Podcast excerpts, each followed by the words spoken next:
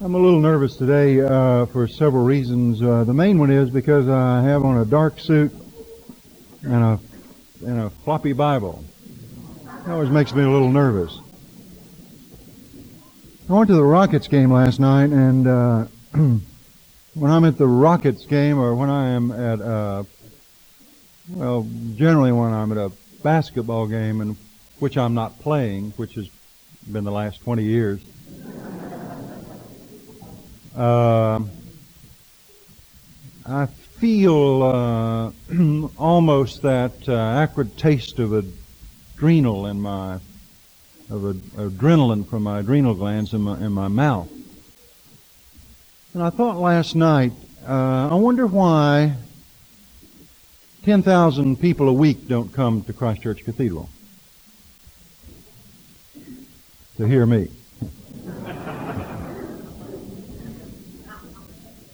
I thought to myself, maybe if I wore a black suit and had a floppy Bible, they would come by the tens of thousands. And then I concluded that the reason that 10,000 people don't come here on Sunday is because you can go to the Rockets game and you don't have to take it personally.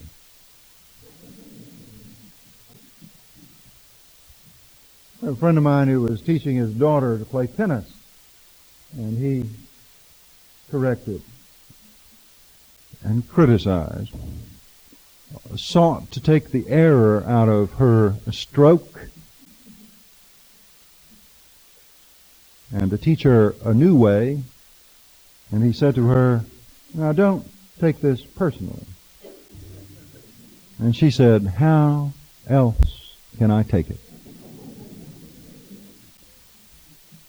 So you can go to be entertained at the Summit or the Jones Hall or the Wortham, and you don't have to take it personally. But here, you've got to take it personally. I began last week by rehearsing with you that wonderful rabbinical story of the rabbi and the community when the community was in travail or great anxiety or in fear of imminent danger, he would go to the sacred forest, he would light the sacred fire and pray the sacred prayer, and the anxiety within the community would dissipate and integrate into power. The second generation, the second generation uh, rabbi uh, did the same, except uh, somehow in the tradition he forgot where the sacred place was. So he would imagine himself in a sacred grove. He would strike the sacred fire and say the sacred prayer. In the third generation, uh, the rabbi who had inherited the tradition uh, didn't know the place, uh, didn't know the ritual of the fire, but he could remember the prayer, and he would pray the prayer, and the anxiety would dissipate and integrate into the community. And the third the fourth generation rabbi had only the tradition. He did not know the sacred place. He could not remember the ritual for the lighting of the sacred fire. He could not remember the sacred prayer. All he could do was simply tell the story of the rabbis and the place and the fire and the prayer. And so it is with the priesthood of this time. I, as priest, I have, through the tradition, passed on from tribal leader to tribal leader, from head of family to head of family, from generation to generation. It has been passed to me to be a watchman, a steward of the tradition. And when I was ordained priest, uh, the bishop gave me a chalice and said, keep the mystery alive in the Eucharist. And he gave me a Bible, not unlike this one, and said, keep the story alive. And so I come to tell the story. I am a storyteller, as it were, in community. That is my vocation. That's what I'm called to be. And I remind you that I have not called, been called to be the Christ. I have not been called to be the perfect one in community. I've not been called to be the one that is the, the one who leads the exemplary life.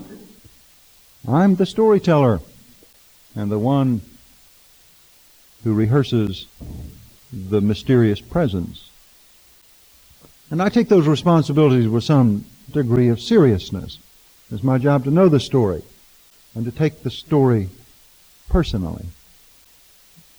I have two stories to tell. The story of Jesus Christ and the story of Pittman McGehee.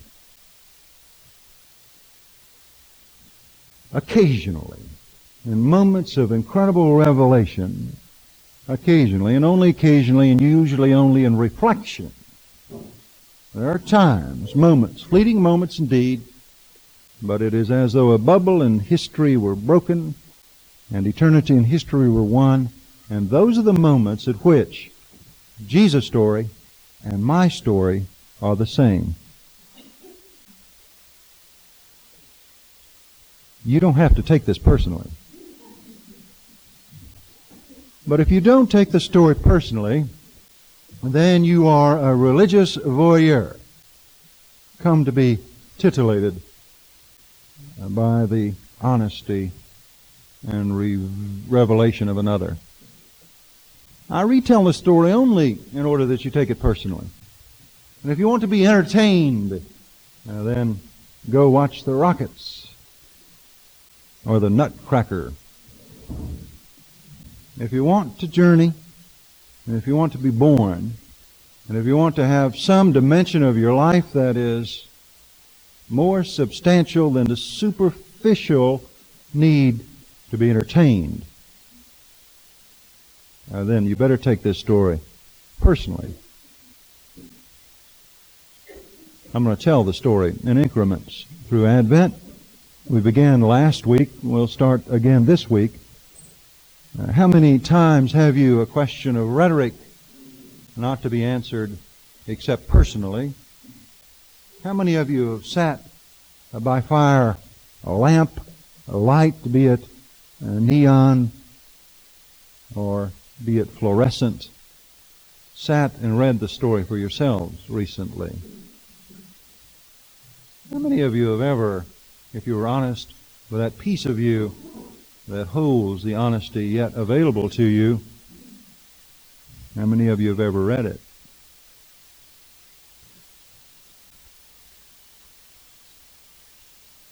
Well, if you haven't, it's my responsibility to tell it.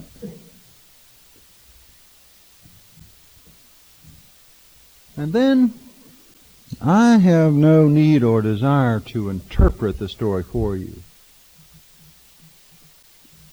But I have a desire to interpret it for myself, to take it personally. And as we move through the story, I will give you my personal feelings about the story. And I want to distinguish when it's important between the church's feelings about the story and my feelings. They may be different. When I'm priest, I will hold up one hand. When I'm Pittman, I'll hold up the other. And I want you to take the story personally, though you don't have to. In the sixth month, the angel Gabriel was sent from God to a town in Galilee called Nazareth with a message for a girl betrothed to a man named Joseph, a descendant of David, and the girl's name was Mary. The angel went in and said to her, Greetings, most favored one, the Lord is with you. But she was deeply troubled by what he said and wondered what this greeting might mean. And then the angel said to her, Don't be afraid, Mary, for God has been gracious to you. You shall conceive and bear a son, and you shall give him the name Jesus. He will be great. He will bear the title Son of the Most High. The Lord God will give him the throne of his ancestor David, and he will be king over Israel forever. His reign shall never end. How can this be? said Mary. I'm still a virgin. The angel answered, The Holy Spirit will come upon you, and the power of the Most High will overshadow you.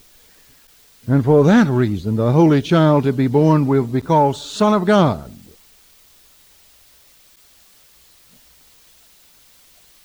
What's interesting about angels? Angels uh, literally are messengers.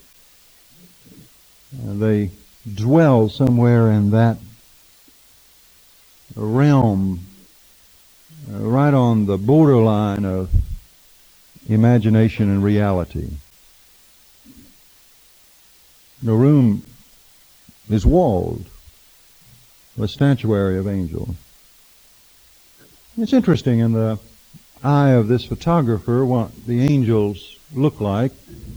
I agree with her about uh, the attempt at the amber tones of light and dust, you know, with the shadows and the darkness, even maybe uh, the pensive mood. But I disagree with her that they are statues. I disagree with her that they all have wings and long hair, halos and gowns. They're messengers. You remember that somewhat trite story, Oh God, better book than movie, I thought. In the book, the angel is an answering machine.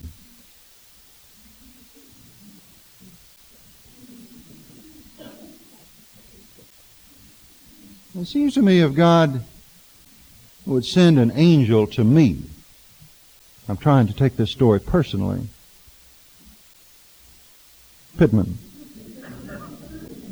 Church. I'm taking this story personally. If God sent a messenger to me today, uh, then the angel wouldn't look like these. Now, what would the angel look like?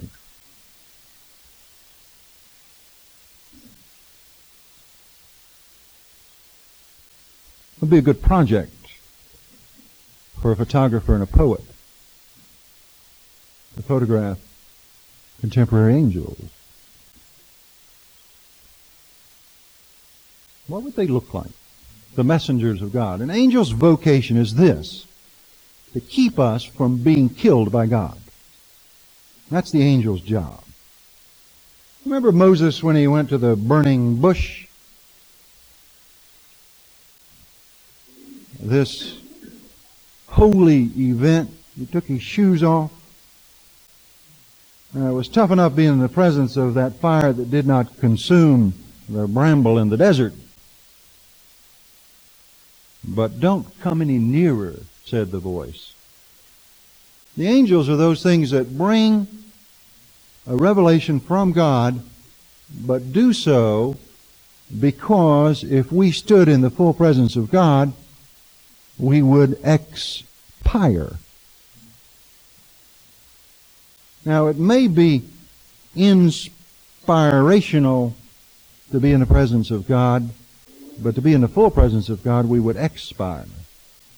So, in order to be inspired and not expired, God sends messengers and their job is to insulate us from the heat of the truth.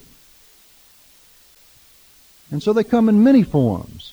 Anytime we begin to get too close to God, an angel appears.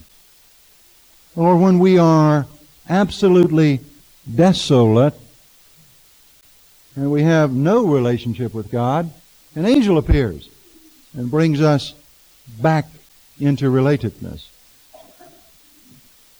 It seems to me, as I take this personally, that angels might look like uh, you. They might uh, be as innocuous as a messenger with a message. Hot shot.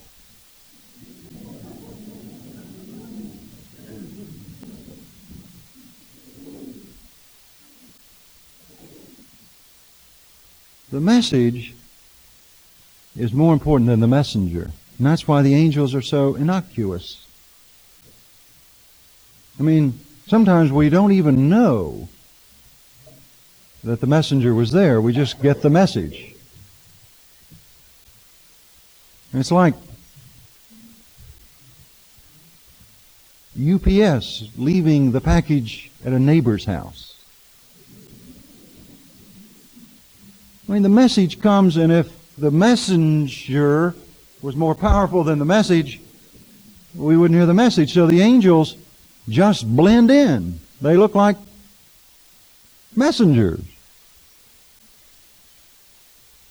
They might be babies, born or unborn. We had a terribly wonderful week two weeks ago with the unbirth of a baby in this community, in which at the memorial service for the baby who lived only a womb life and was not finally called into history, I said, let's pretend. Because that's when human beings become more than they are, is when they pretend. Children say, let's pretend we're adults. You be mother, I'll be father, and this will lead us into adulthood. Let's make our games adult games.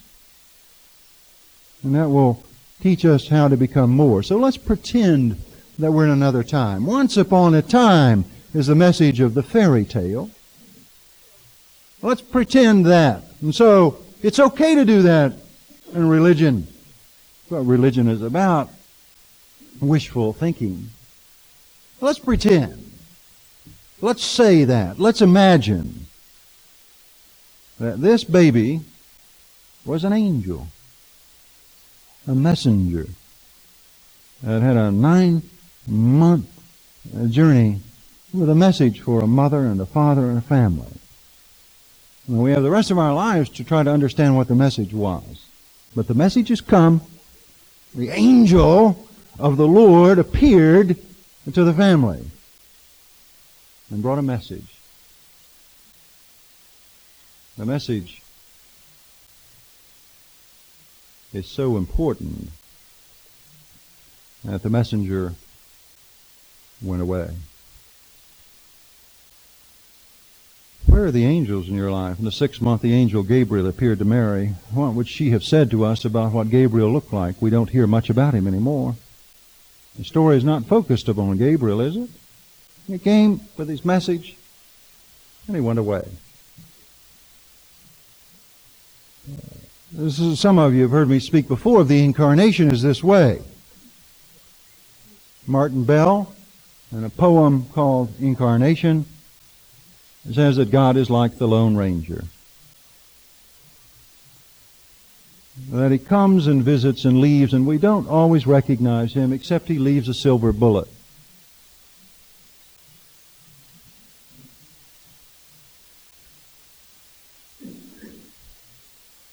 Now, you don't have to take this story personally if you don't want to, except it seems to me that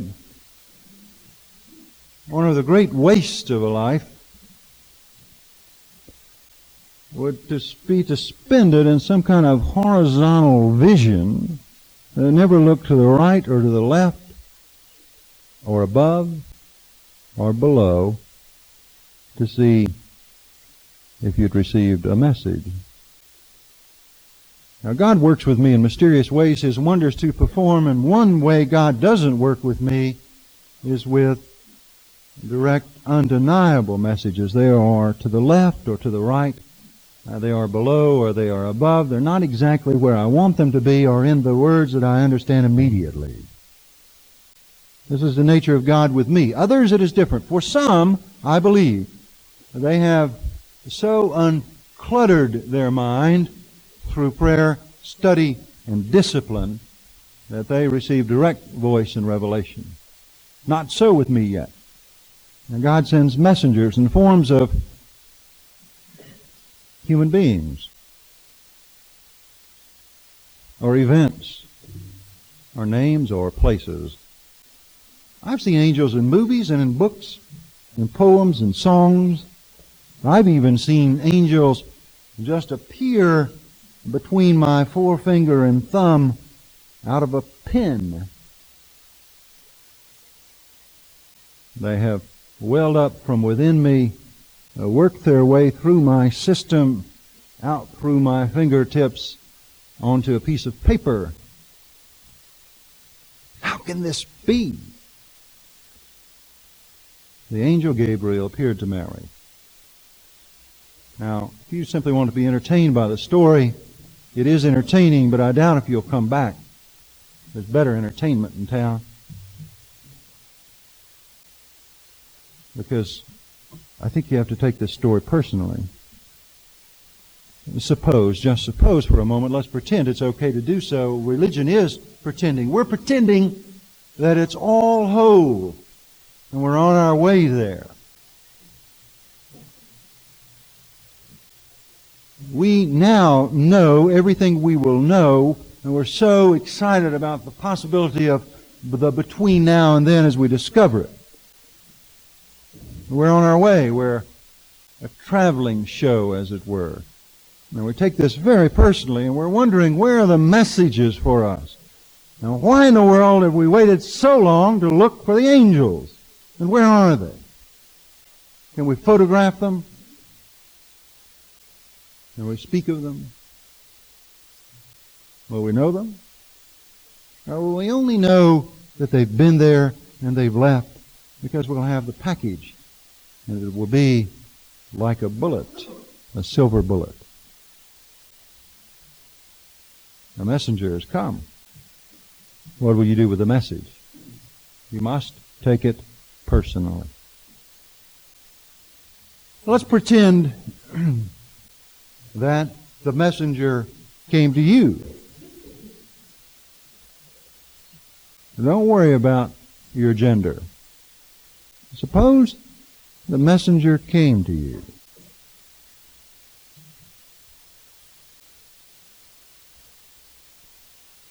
Come on, Pittman. Don't ruin a good story by personalizing it. It's a wonderful story, but you're ruining the story for me because you're inviting me into play. I just want to sit back and be entertained by it. What if the angel came to you and said, I want the Christ to be born in you.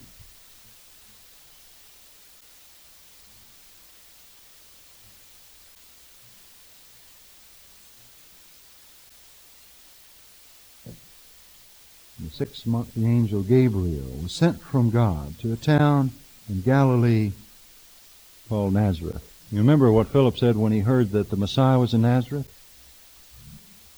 My God, what good can come out of Nazareth? It's like saying Jesus is being born in Conroe.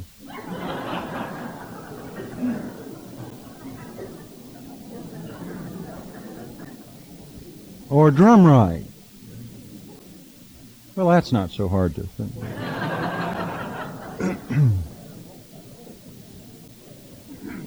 to a town, a real town, a small town, a dirty town. Nazareth. What good can come out of Nazareth? With a message. The angel is a messenger.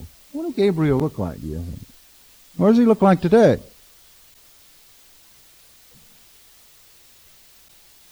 With a message for a girl betrothed to a man named Joseph, a descendant of David, the girl's name was Mary. Now, all of that's very important to the story.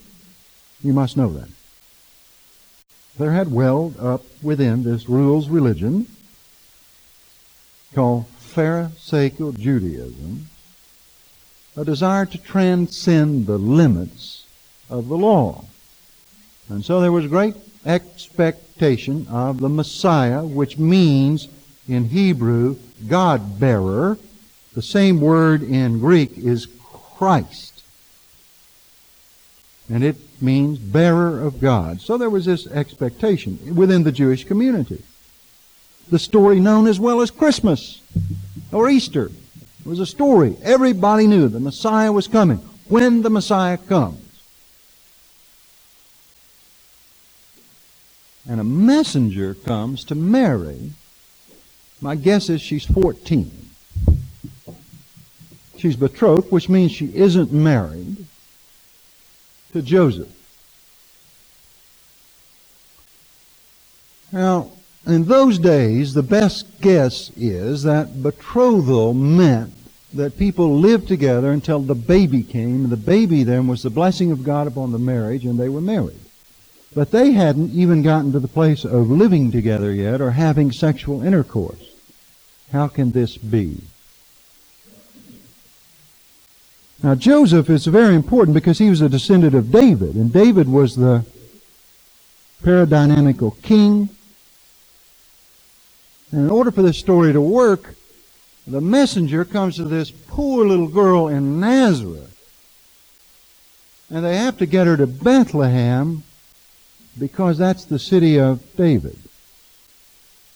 And so they travel there, if you remember, in order to register for taxation. And that gets them to Bethlehem, where it is that the Messiah will come.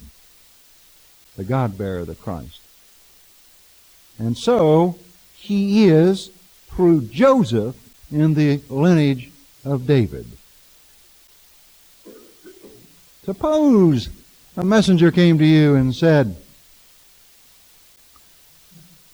You know, we have talked about the Christ coming back, a second coming, the parousia, the rapture. Well, let me tell you how it's going to be done this time. and you thought your life was worthless. What if a messenger came to you and said, This time, in this time, the Christ will be born in you? Just pretend. A descendant of David, the girl's name was Mary. The angel went in and said to her, Greetings, most favored one. The Lord is with you. Wow. Has anybody ever said that to you? Come to you and said, The Lord is with you because of my message and presence.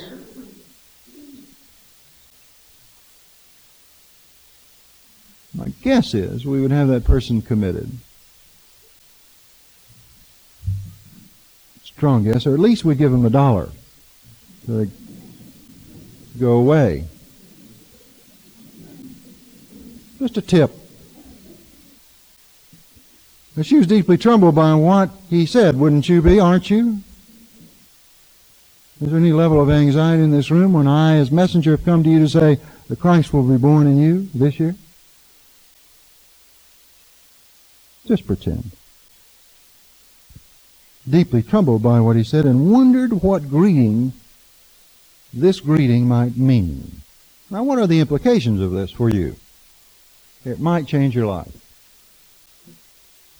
I mean, if the messenger came to you this year and said, uh, Christ is going to be born again, and this time in you. The Lord is with you. You might wonder what this greeting might mean for your life. I mean, somebody might accuse you of being religious. One thing Episcopalians never want to be accused of.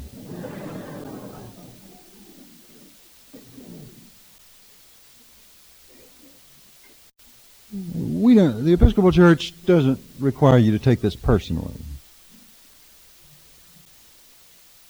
And then the angel said to her, Don't be afraid,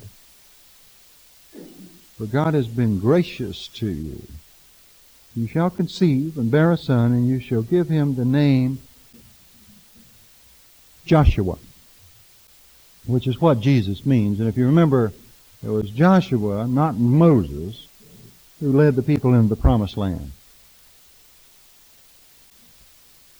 Jesus is a derivation of Joshua. And the word Joshua means Savior. So to Mary's ear, she understood all of that. He shall be named Savior, Joshua, Jesus. He will be great. He will bear the title Son of the Most High. The Lord God gave him the throne of his ancestor David. That's blasphemous, you know. This messenger probably ought to be killed. Coming in saying such blasphemous things to us. Christ will be born in you this year.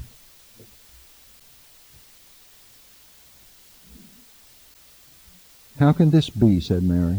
I'm still a virgin. Now, I'm glad that's in the story. There was a time I wasn't, but I'm glad it's there now. It's one of the wonderful scandals. A scandal, of course, is a rock in a path. A scandalon is something in your way. This is the scandal of Christianity to have this here. I'm glad we have to deal with it. I'm glad it's here in front of us. I'm glad we have to deal with the virgin birth so that we don't try to sanitize it or rationalize it or intellectualize it. It's just there. I am a virgin. Now, what she was saying is, though I am betrothed, we have not had sexual intercourse. How can this be? Well, so for the rest of our lives, we've had to ask the question, how can the Christ be born in me?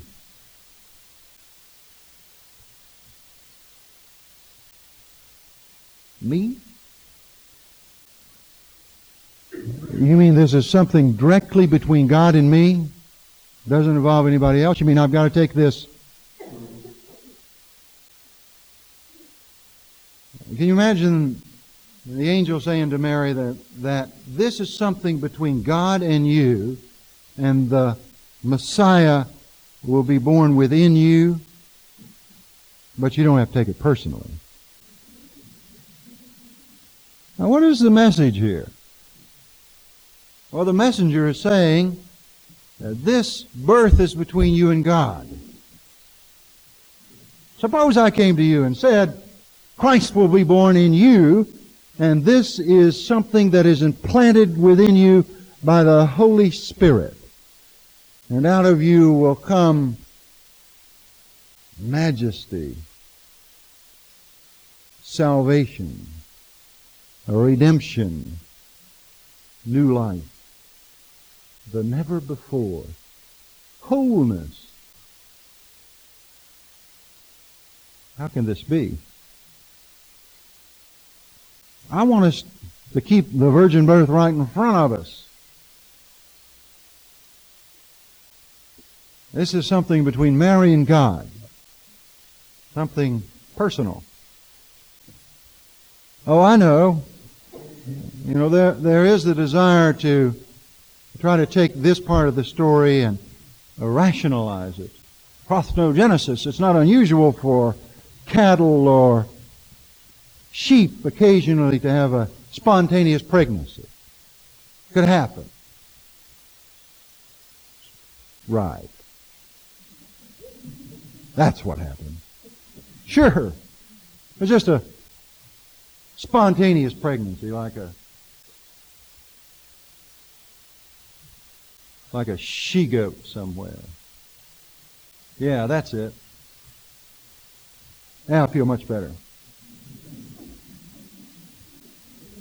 Well, that solves that problem I had religiously. Just a spontaneous pregnancy, like, like the burning bush was just spontaneous combustion out in the desert. Happens all the time. And so that's probably what this was. Oh no, that's ridiculous. You're confusing gynecology and theology. See, what this really meant was that the word in Greek doesn't mean virgin like somebody who's never had sexual intercourse. What the word in Greek means is young maiden, just young girl. Just synonymous with that. So we don't really know whether she had really had intercourse with Joseph or not. And so maybe she had, and what? Oh, yeah, that helps. Oh, that solves that. Sure. makes me feel much better.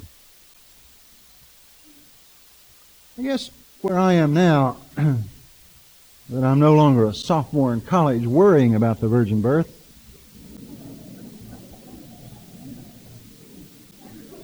Well, I can't be a Christian because I don't believe in the virgin birth. That's integrity, you know?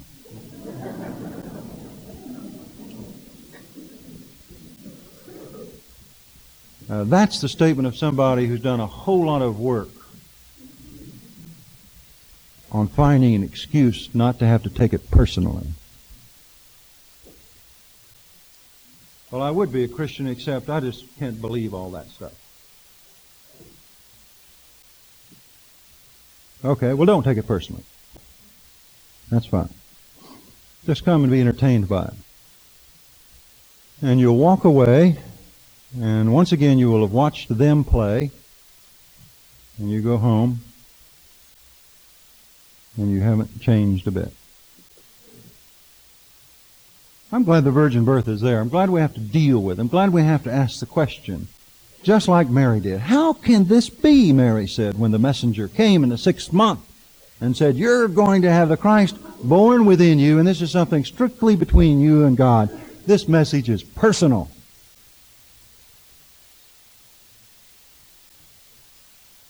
How can this be? The virgin birth makes us either turn and walk away or begin a journey that never ends. It depends on whether you see it as a story or your story.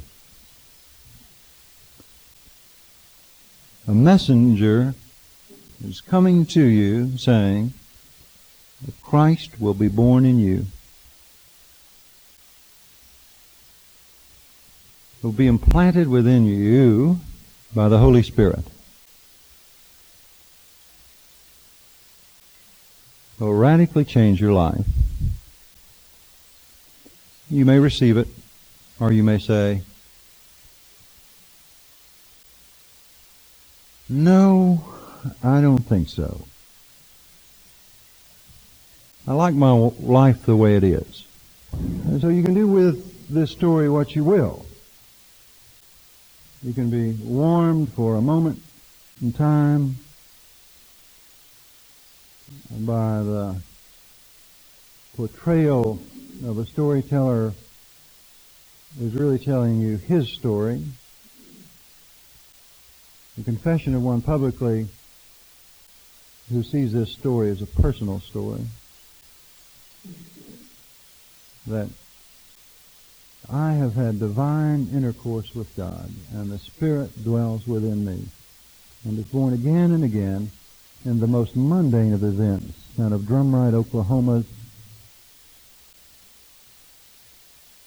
out of fear and anxiety of imperfection, out of the tension of being expected to be something I could never be,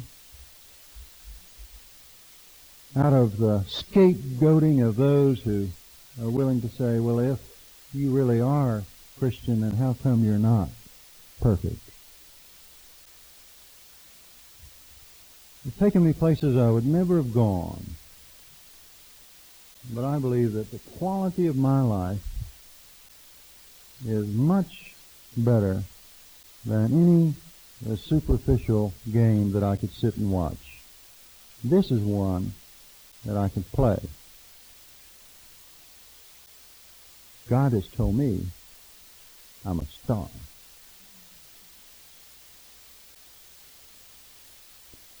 You don't have to take this personally.